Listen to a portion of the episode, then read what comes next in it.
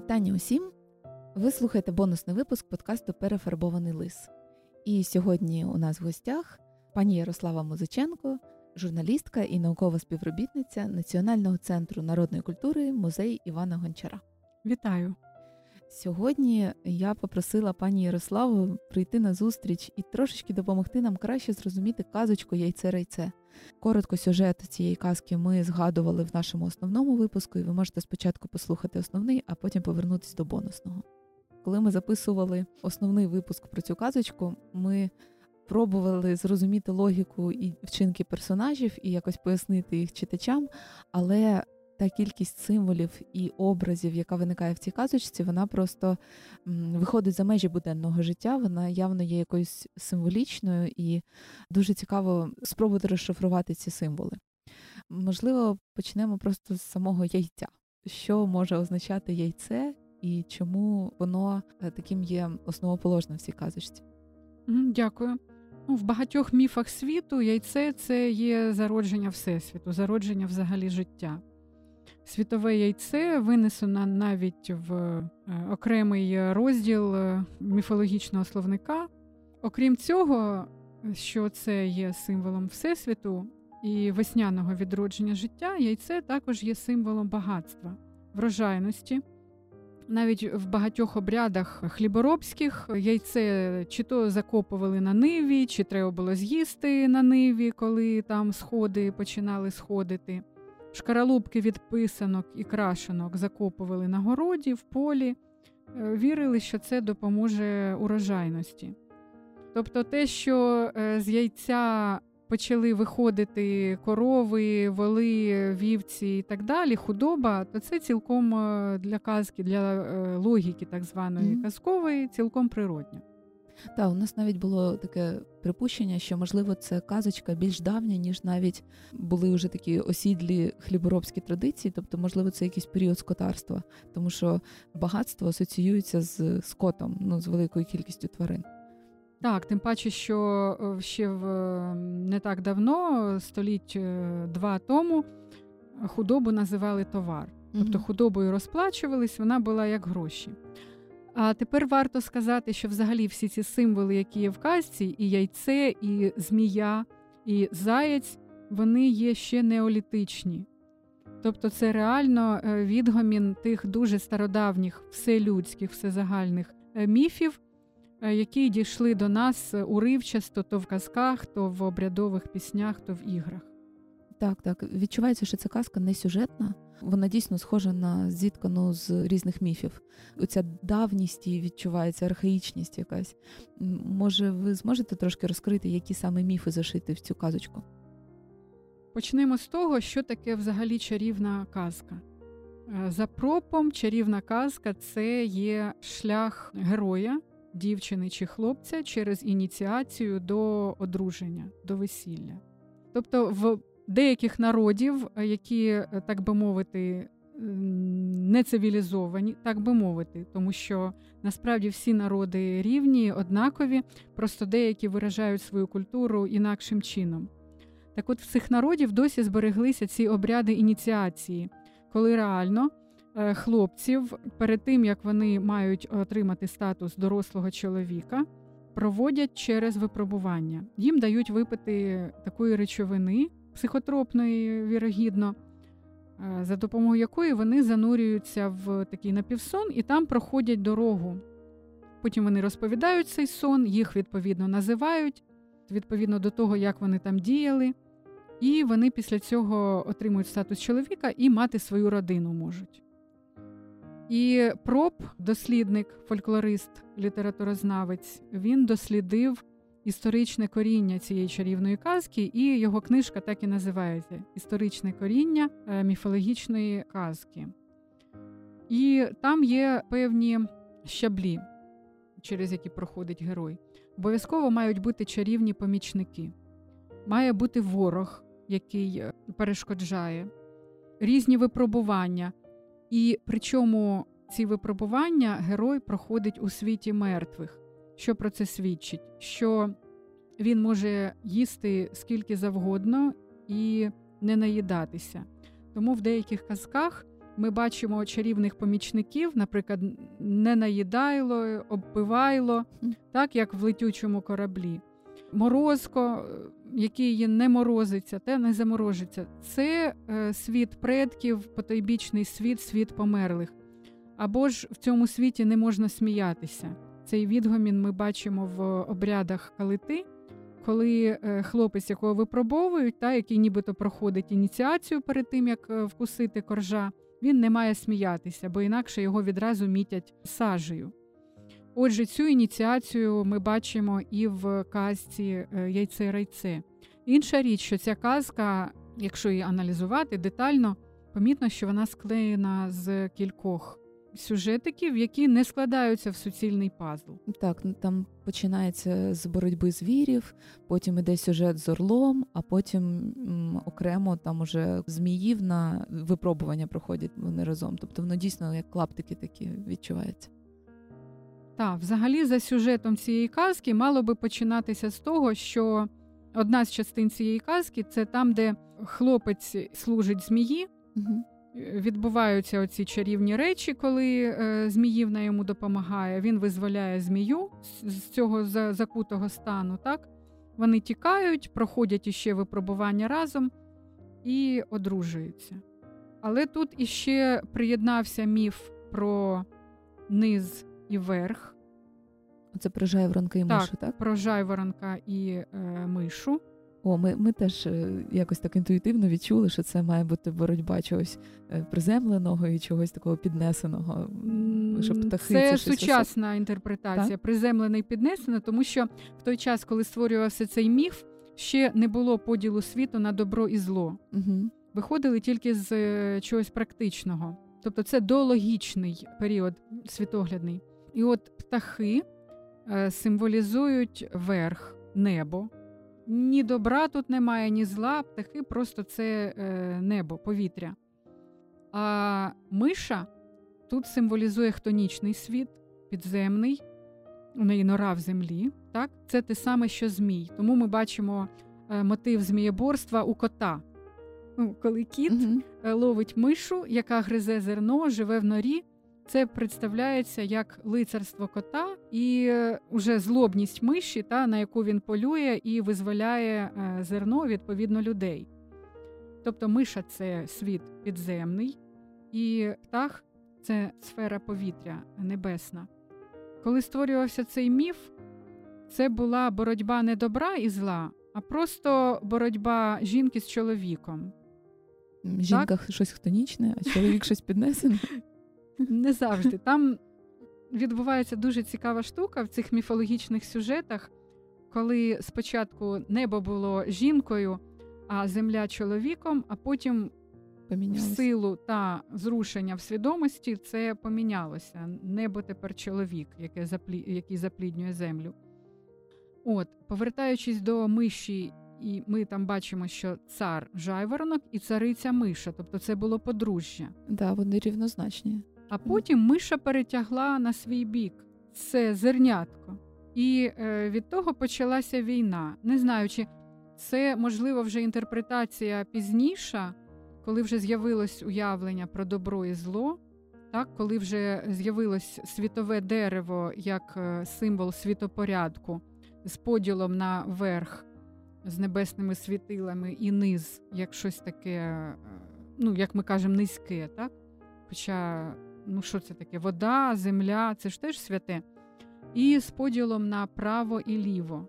Та ліворуч опинилась жінка, ніч, темрява, зло, а праворуч чоловік, світло, добро, мужність і всяке таке. Це вже уявлення більш пізнє. А коли це приблизно сталося? От е, у мене є припущення, що помінялися е, жіночі і чоловічі сприйняття неба і землі. Небо стало чоловіком в момент, коли стали обробляти землю. Наприклад, от якщо там до цього жили як мисливці, земля вона була просто джерелом ресурсів, але люди її не обробляли. А в момент, коли почали обробляти, то тоді от якраз змінилась роль чоловічого начала, бо воно таке більш втручається в природу. Вірогідно, що так, так. От ну одним словом, це подружжя, яке розбилося. Залишається Орел.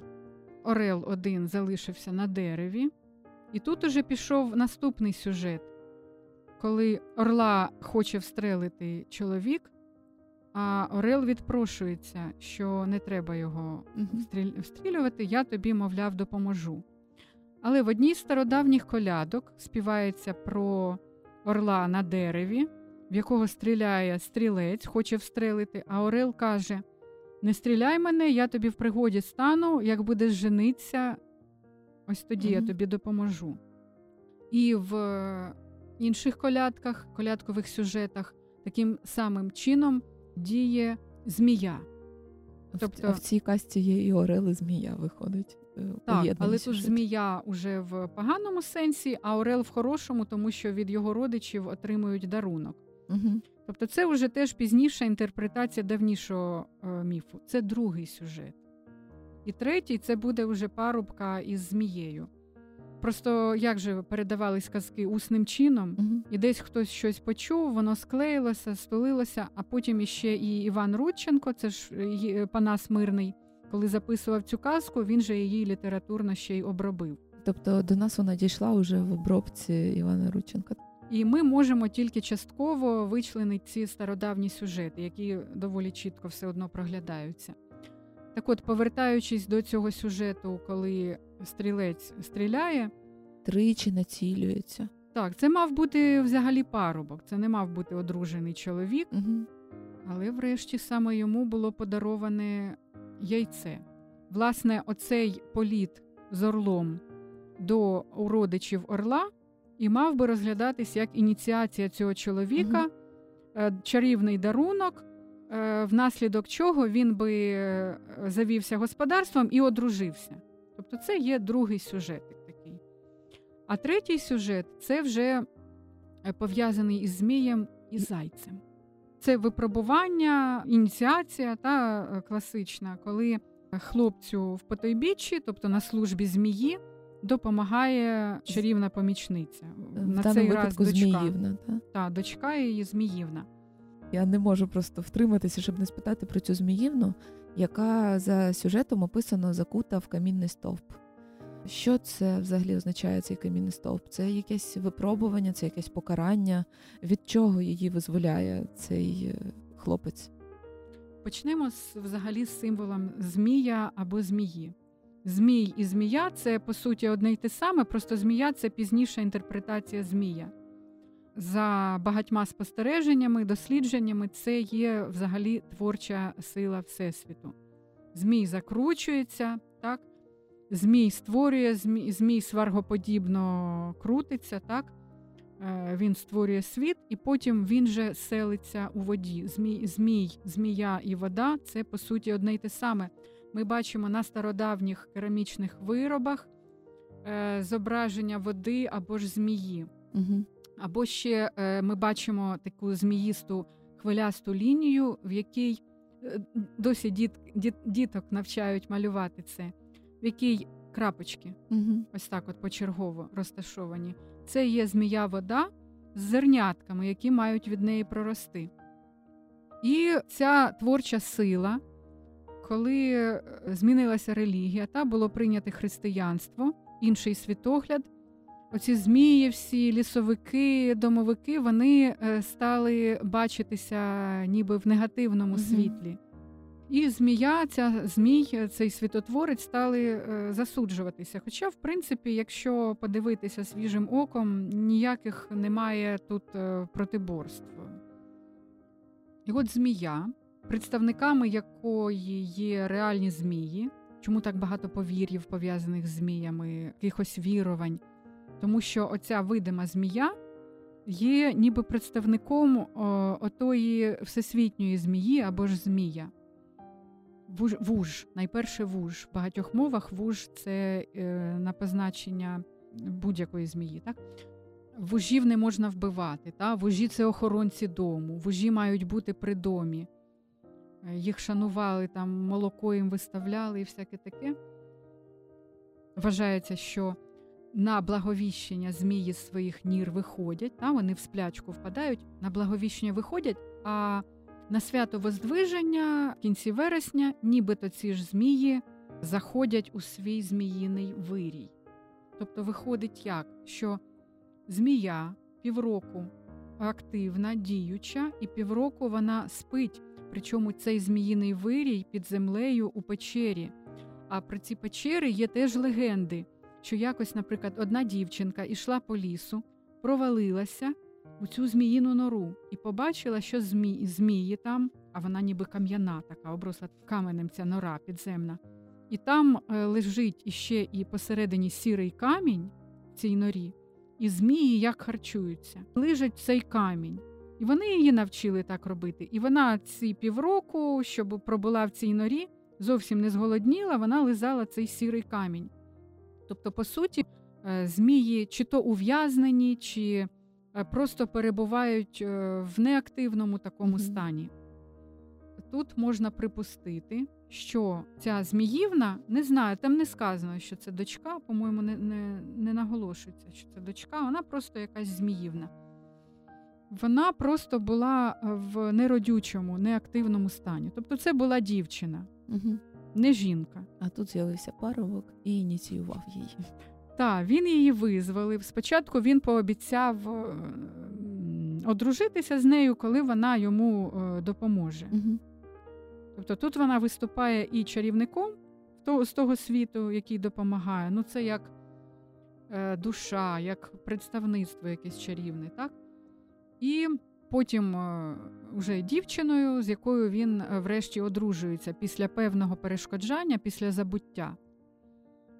А змія, яка їх наздоганяє, ну це сюжет з багатьох казок, коли змія наздоганяє героя і хоче його повернути і хоче цю зміївну знов ув'язнити, та, повернути в свій підземний світ. Угу. Ну і тут уже хитрощами вони, звісно, е, вибираються з цього ув'язнення. А там ще перед тим як вони тікають, був е, момент, е, коли вони добувають цього золотого зайця. Ну там різні випробування є, там Дніпро повертають і ще щось. Ну цей золотий заєць, що це взагалі за явище таке, якщо його ще й впізнати не можна. А, то це ж він і був золотий заєць, як Зміївна каже хлопцю. Що це символізує? Значить, сам Змій, змія це символ плодючості і родючості. Та? Змій це взагалі, е, як ми говорили, засновник Всесвіту, але і символ чоловічої сили, яка запліднює. Символ спису, символ голки, бо іноді змія або відьма перетворюються на голку в легендах, в казках, в переказах. Тому ми бачимо і яйце там, і голку, і зайця. Заєць це теж символ плодючості в багатьох народів. Він сам плідний, такий заєць, кролик, так? І є символом плодючості, символом чоловічої сили і символом весільним. Тому що, е, якщо згадати, і символом весняного відродження природи. Е, в українських гаївках, веснянках е, є така гра в зайчика. Чебиряйчика. Зайчик-чебурячик це окрема тема, а то веснянка в зайчика, коли діти стають по колу, на середину виходить хлопчик, і там співається, як він пливе, треба рухами показувати, як він розчісується, і потім він вибирає якусь дівчинку, кого любиш, е, вибирай там і поцілуйся. Uh-huh. О, це відгомін весільного обряду особливо в слов'янських народах, це з весіллям пов'язано, ці ігри в зайчика. І що чим ще є заєць, це е, світлом, символом світла, символом чи то сонця, чи то місяця. Незрозуміло. Звідси сонячний зайчик, місячний промінь, якого неможливо впіймати. От, Що б ти не робив, е, не впіймаєш, бо він то такий, то інакший, то вже перескочив. Mm, клас. От і він, е, ну як, наприклад, можна інтерпретувати, це припущення, але він, е, виходячи з символіки сонця, воно ж теж півдоби живе в норі та, або в морі, ну в якомусь такому підземному світі, і півдоби виходить з нори. І тут теж його виганяють з нори, намагаються піймати, і не піймають. Навіть в загадках згадується, та що ти не, не піймаєш, сонце не піймаєш, сонячний промінь. І ось так вони ловили цього е, золотого зайця в в даній казці. Mm, дуже цікаво, я ну навіть уявити не могла, що це про сонячного зайчика може йти мова. І там ще є в кінці сюжет, коли хлопець повертається в свій звичний світ, і він забуває Зміївну, яка йому допомагала. Він там же ж вона йому ще якось наполягає, тільки не цілуй дядькової дитини, чи якось mm-hmm. так. От е, що це за такий дивний стосунок до родичів? Чому через те, що ти звертаєш увагу на родичів, ти забуваєш своє кохання? Чи що це, це за історія? Це сучасна інтерпретація. Mm-hmm. Взагалі, це, як я бачу, сюжетик ще четвертий, mm-hmm. коли. Ем... Накладається заборона на певну дію, і коли е, герой її порушує, то відповідно стається якась біда, неприємність. Е, з цього зазвичай починається ініціація. Коли комусь забороняють, не заходь в цю кімнату, а він заходить, там починаються всякі проблеми, випробування, і він, врешті, цей герой або героїня виходить переможцем і отримує статус дорослого, бо пройшов випробування. Тут же йому було сказано вже самою Зміївною, що ти не роби чогось там. Ну, чи не підходь до того дерева, це все одно було б. Чи там не їж ту ягодку, чи не цілуй ту дитину. Це до родичів не, в принципі не, не повинно мати стосунку. Він це зробив, не послухався.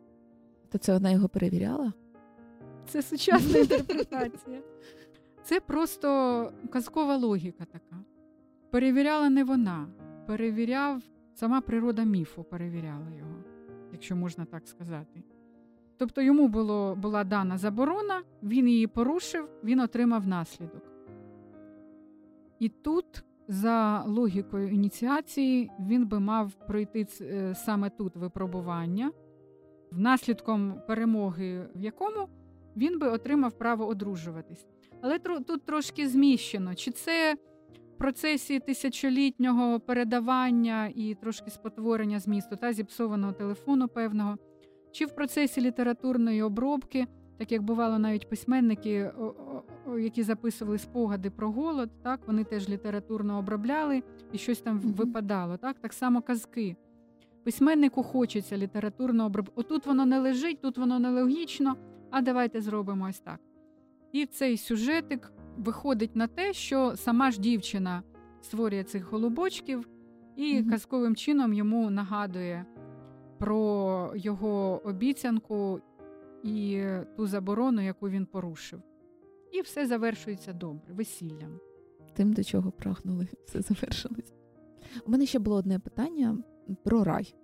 Казочка, ну, з очевидністю дохристиянська, якщо ми говорили, що вона навіть якісь палеолітичні міфи містить в собі. Але е, яйце називається райце. Чи було уявлення про рай дохристиянське? І якщо було, то яке? Вирій це дохристиянське слово. Вирій, Юрай. Чомусь саме так а, це багатьох... просто співзвучне слово. От вирій... Зараз над цим подумаємо. Угу. Юрай так називали святого Юрія, який в народній е, уяві е, символізує початок теж весняного відродження природи. Змії йдуть в, до свого зміїного вирію так, восени. Це перевернутий вирій, перевернутий рай, підземний. То уявлення про рай було, але воно було радше таке, що це світ предків. Предки йдуть у вирій, та? птахи да, відлітають да. у вирій. Змії йдуть у вирій у свій підземний.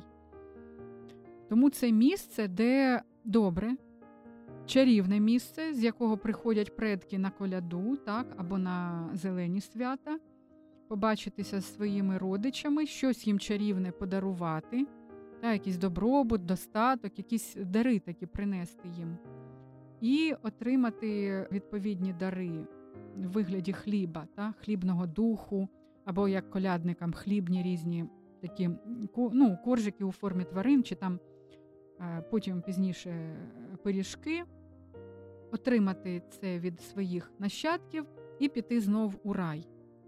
Тобто це добрий чарівний світ, де перебувають е, душі предків. Дякую.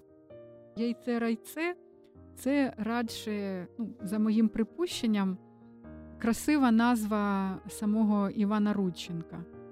Тобто, скоріш за все, були міфи, які не були, не мали назви, так? Е, ну, яйце райце е, якось трошки випадає з цієї міфологічної логіки, так? Це, ну, я так думаю, це красивий поетичний образ е, самого Рудченка, тому що там далі е, йдеться просто про яйце, так? Угу. яке він е, розбив. Ще хто його знає, може ті люди, які, від яких він записував цю казку, так і називали. Ми цього зараз вже не Ну, можемо сказати. Там же насправді відбувається нашарування, коли от е, прийшло, наприклад, християнство, так як воно на свята нашарувалося на більш давні, то, мабуть, і символи якось теж люди адаптували. Ну так само, як мені дуже подобається от про крашанки, про великодні свята, що насправді це і були дуже довгий час свято там прикликання врожаю, чи якогось відродження світу, чи Не тільки, і зв'язку з померлими теж. Так. Тому що ми знаємо, що на проводи, до речі, це дуже важливий момент теж яйця, що це е, зв'язок із предками. На проводи е, ми знаємо після Великодня через тиждень це свято, коли йдуть справляти, так би мовити, тризну на могилі, і по могилах катають крашенки. Це і урожай, тобто так само яйця катаю, катали по полю, щоб сходив краще урожай, і по могилах предків. І на Великдень, коли е, сіють овес та, і ставлять на святковий стіл, і туди кладуть стільки крашенок, скільки померло за цей рік родичів. Тобто можна інтерпретувати також, подивитися на це яйце-райце, як на зв'язок із предками, як на чарівний дарунок предків. Тому що хто такі птахи? Чи вони орли, чи жайворонки? Це так само символи предків. До речі, жайворонки навесні, які випікають із тіста, це теж поминальний хліб був. ті, що зараз на весняне рівнодення да, роблять. Е, так, за дослідженнями етнологів, це були вироби з тіста, які випікалися в пам'ять про померлих дітей.